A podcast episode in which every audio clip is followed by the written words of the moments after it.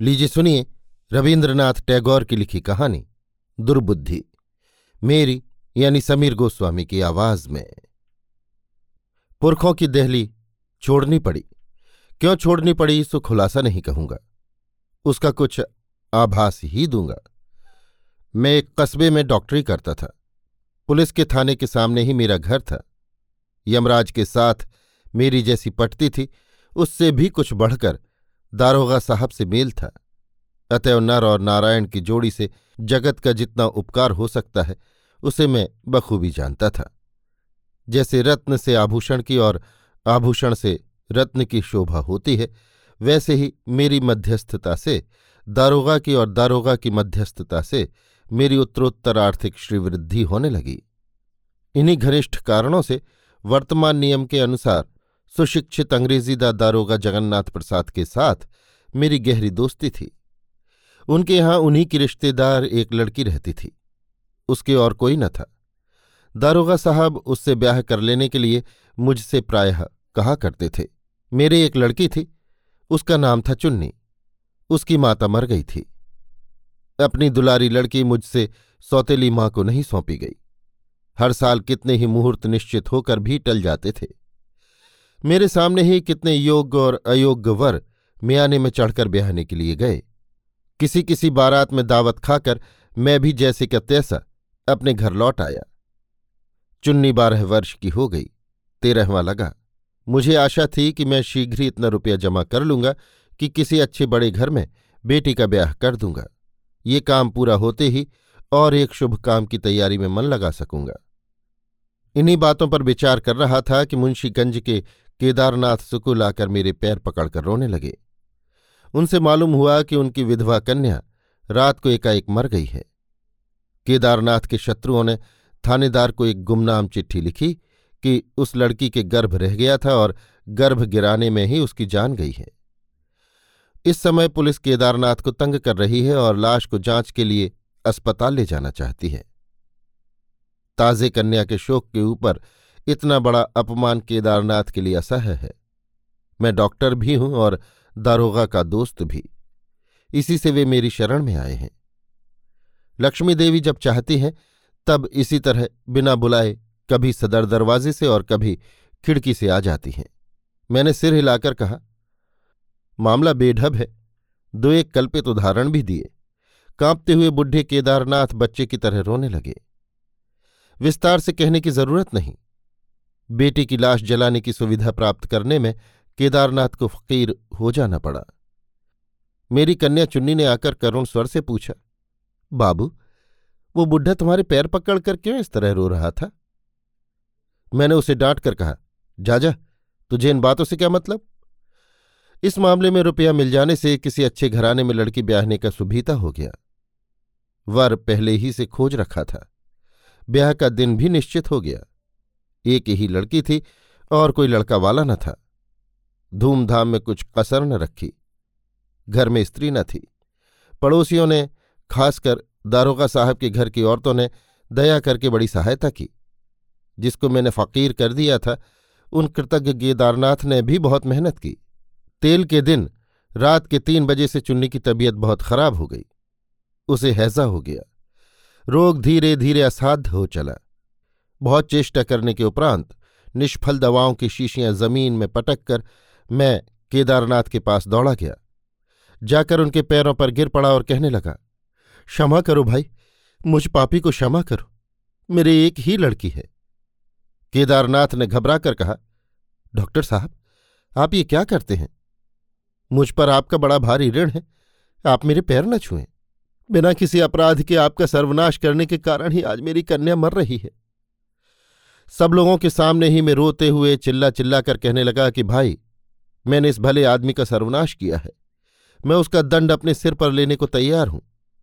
भगवान मेरी चुन्नी की रक्षा करे। अब मैं बूढ़े केदारनाथ की जूतियाँ उठाकर अपने सिर पर मारने लगा। बूढ़े ने सट पटाकर मेरे हाथ से जूती छीन ली।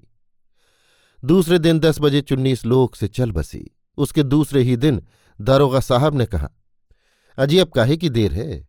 ब्याह करना डालो, बिना ब्याह किए तुम्हारा गुजर नहीं हो सकता। मनुष्य के अति दारुण दुख शोक के प्रति ऐसी निठुर अश्रद्धा प्रकट करना शैतान को भी नहीं सोहता। किंतु कई मामलों में दारोगा को मैं ऐसे मनुष्यत्व का परिचय दे चुका था कि कुछ कहने की गुंजाइश न थी। दारोगा की दोस्ती ने उस दिन चाबुक सा मारकर मेरा अपमान किया। हृदय में चाहे जितनी व्यथा हो, कर्मचक्र बराबर चलता ही रहता है। मेरा भी खाना पीना सोना जागना चलना फिरना सब काम पहले की तरह होता रहा। नित्य के काम काज से छुट्टी मिलने पर जब मैं अकेला बैठता, तब वही चुन्नी का करुण प्रश्न कानों में गूंजने लगता। बाबू, वो बुढ़ा तुम्हारे पैर पकड़कर क्यों इस तरह रो रहा था? मैंने गरीब केदारनाथ के घर की मरम्मत अपने खर्च से करा दी, अपनी दुधार गाय उन्हें दे डाली।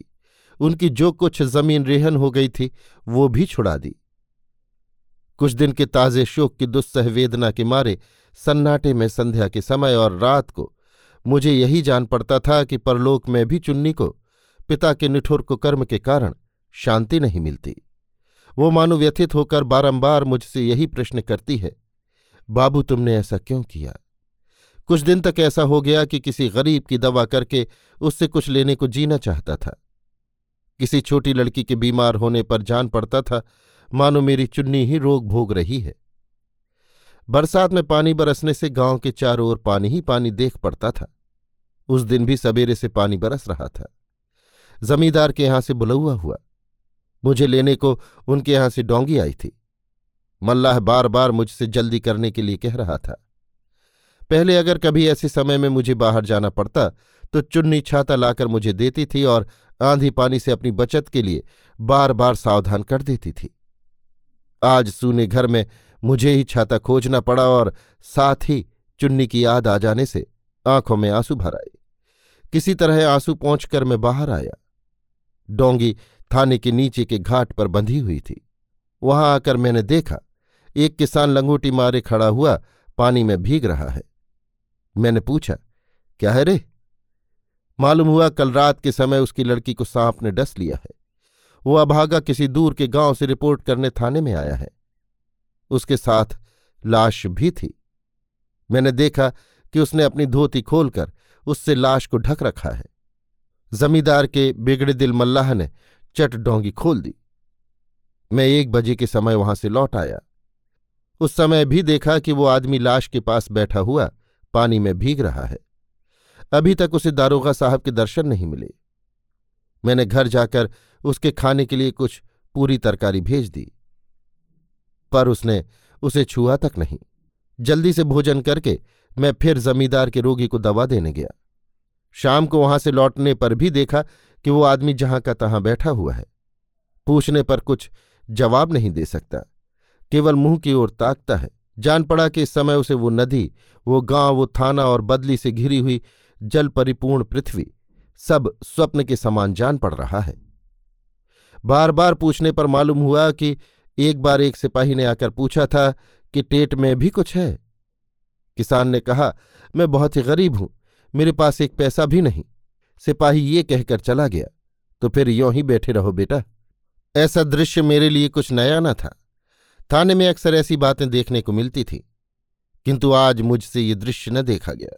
मेरी चुन्नी का करुणा गदगद अस्पष्ट स्वर सारे आकाश में जैसे व्याप्त हो गया।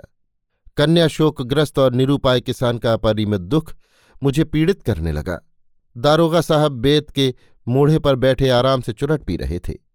बेटी के ब्याह के लिए चिंतित उनके एक नातेदार अपनी चिंता मेरे गले मढ़ने के लिए आज ही आए थे। पास ही चटाई पर बैठे हुए वे दारोगा से बातचीत कर रहे थे। मैं एकदम आंधी की तरह झपटता हुआ वहाँ पहुँचा। मैंने चिल्लाकर कहा, आप आदमी हैं या पिशाच? कहकर दिन भर की कमाई के पाँच रुपए दारोगा के सामने फेंक दी और कहा, अगर रुपए चाहिए तो ये लीजिए। जब मरिएगा तब साथ ले जाइएगा। इस बेचारे किसान को छुट्टी दीजिए। बेचारा अपनी लड़की की लाश को ठिकाने लगा आवे। बहुत से सताए गए लोगों के आंसुओं से सिंचकर दारोगा के साथ मेरी दोस्ती की बेल जो लहलहा उठी थी, वो इस झोंके में जड़ से उखड़ गई। थोड़ी देर बाद दारोगा के पैर पकड़े, सुशीलता और सज्जनता का उल्लेख करके, उनकी बहुत खुशामद की और अपनी मूर्खता का उल्लेख करके, अपने को अनेक धिक्कार दिए। मगर अंत को मुझे अपने बाप दादे की दहली छोड़नी ही पड़ी।